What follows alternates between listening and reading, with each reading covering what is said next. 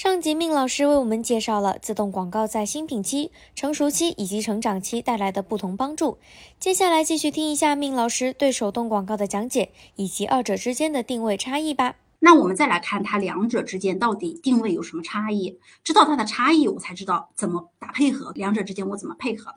那我们来看一下自动广告曝光，它肯定是可以做的，它减收入。哎，捡漏就是我刚才讲的那种哈，它可以帮我们去鉴别 listing 和呃产品之间的一个呃关联度啊，并且它可以帮助我们拓词，哎，你自己找不到的、很难找到的那些关键词，它可以帮助我们进行拓展。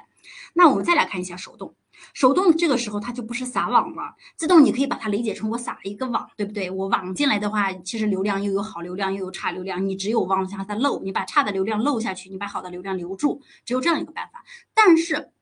自动广告，我们相对是一片又一片这样的流量，对吧？因为你一个词，它的覆盖的流量是一个范围，它最终是以点状的把它进行连接起来，所以它是一个精准定向，它可以进行一个精细化的控制。诶，因为对于一个词，我可以通过匹配方式，我可以通过具体的竞价来去进行它的一个精准化的一个控制。所以它之间是需要进行组合的。一个词，你可以把它代成是一桌流量，它是不同的一桌一桌一的流量进行一个组合的。那如果你想去提升目标关键词的一个排名，你是靠自动广告是没有办办法做到的，因为自动广告它是它是。就没有这样的一个功能给到你对词精准把控的，所以说，如果你想在某个关键词上把你排到首页的多少名，对吧？啊，这样的一个具体卡位置，那我们一定是通过手动广告来去做的。所以把这两者之间的区别理解以后，我们再来看到底怎么开。那到底怎么来选择，取决于。我们对产品和市场的了解，如果我们现在对产品或市场的了解程度比较低，我进了一个新类目啊，我这个产品也是新的，我前期也没有做一些关键词的调研，那这个时候我是不知道消费者要搜什么的，我也不知道哪些词在我的产品上就能转化。我的产品是最具有在这些词上最具有竞争力的，我是不知道的。那这个时候我们就开自动广告，哎，去控制预算。那其实我可以用一个固定的出价方式。那么通过一段时间，我是不是就知道了？哎，和哪些词我表现好，市场消费者通过哪些词找到我产品，并且他有购买的意愿，我在这些词上有竞争力。所以这种办法，其实我们对市场不了解，我们就可以做。那么还有一种情况，我对市场了解程度。有一定的了解，那这个时候其实我们就可以一起开了。比如说这个类目我曾经做过，我没有做过，但是我做了调研的，我充分做了功课啊。这个时候对市场上呃平均我的竞争对手情况怎么样，消费者的搜索习惯怎么样，以及我的产品大概啊。呃，它的核心词汇集中在什么地方，我都做了调研。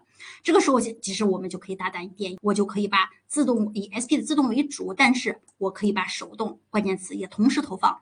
当然，你可以先呃以关键词上先投 SP，你也可以把 SP、SB 结合起来哈啊，我们去来进行投放。所以这是一种我们对于市场是有一定的了解的。那还有一种情况。啊，是我深耕的类目，我就非常熟。我现在做这个产品是我进行打造爆款的，比如这个产品，我在选品阶阶段，我做了大量的调研，我对这个产品的，比如说从产品开发到产品的设计，到产品最终推向市场，我是有整个清晰的规划的，而且我可能投资也不小，对吧？所以这样的产品我是旨在打打造爆款的。那我们来想一下，对于这样我的信心非常足的产品，我需要的是什么？我需要的是快速起量。我需要的是让它快速获得数据，那这个时候我们就不需要一一点一点通过自动啊到手动啊去测呀，对不对？我需要让它快速获得流量，因为我可能前期做对这个产品的研发做了很多的功课，我可能信心上会觉得这个产品到市场上以后它的转化是不错的。那如果是这样，我们追求快，我们追求量比较大，对，这个时候你就可以把亚马逊上能用到的广告工具哈，可以都去用。啊，因为它都是我们去获得流量的一个来源，所以我们把 SP 的自动、手动，甚至于我们的 SBV 啊、SB 广告、SD 广告都可以去用。